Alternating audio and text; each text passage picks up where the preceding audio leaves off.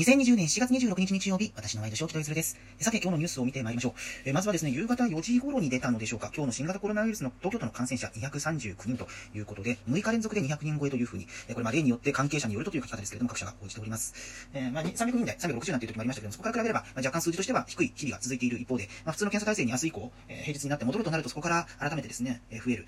目に見える形で数字が増えていくような形が可能性としてはありますからね、これ200人台で踏みとどまっているというふうに、え安心して見ていくことはちょっと難しいんじゃないかなというふうに思うんですけれども、まあね、本当、本当と言いますか、え半年くらい前ですか、一番最初にコロナウイルス、え話題になってきた時には、夏になったら若干感染が広がるのが収まると言いますか、落ち着くんじゃないかみたいな楽観的な感じの話もありましたよね。まあ、夏になったら暑くなるからみたいな話があって、まあ、実際問題としては、えー、日本は今年、まあ、今のところ4月も下旬になりますけれども、そこまで暑い状況にはまだなっていないと。まあ、湿度は高いですけれども、えー、依然として、ま、今年は冷夏なんじゃないかみたいな話もあったり、梅雨が長引いている状況が続いているわけなんですが、まあね、これから先第2波、おそらくそれから先の、えー、第3波、第4波みたいなところも考えなければならないことになってくるでしょうから、まあ、やはり長期戦で物事を見ていかなきゃいけないのかなというふうに思います。えー、そうした中ですね、北朝鮮で、えー、新型コロナウイルスの感染を疑われる人物がいるということが、えー、話題になっております。これ、朝鮮中央テレビが報じたものなんですけれども、えー、3年前に韓国に脱北した人物が、え、今月、まあ、ケソンに戻ってきて、新型コロナウイルスの感染が疑われていると。いうことで、まあ、金正恩委員長がケソンの完全封鎖を指示した上で、え、緊急会議を開いて、え、流入したと見ることができる危険な事態が発生したというふうに話したというふうに、まあ、え、なっているわけなんですけれども、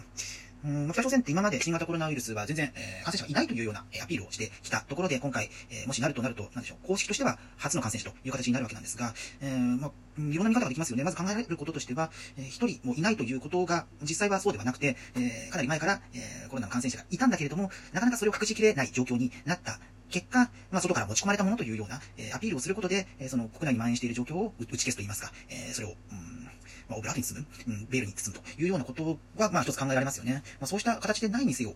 えー、まあ今回、えー、これ行う、行うというか感染が、えー、疑われるというふうに発表したとなると、まあ、これから先その国内の感染状況というのがどうなのかというのも、えー、いろいろと報じていかなければならないと思うので、そのあたりは北朝鮮としてもどういう対応を取るのかなというのをちょっと注目していきたいなというふうに思います。ということで、2020年7月26日日曜日、私のワイドショーでした。それではまた明日。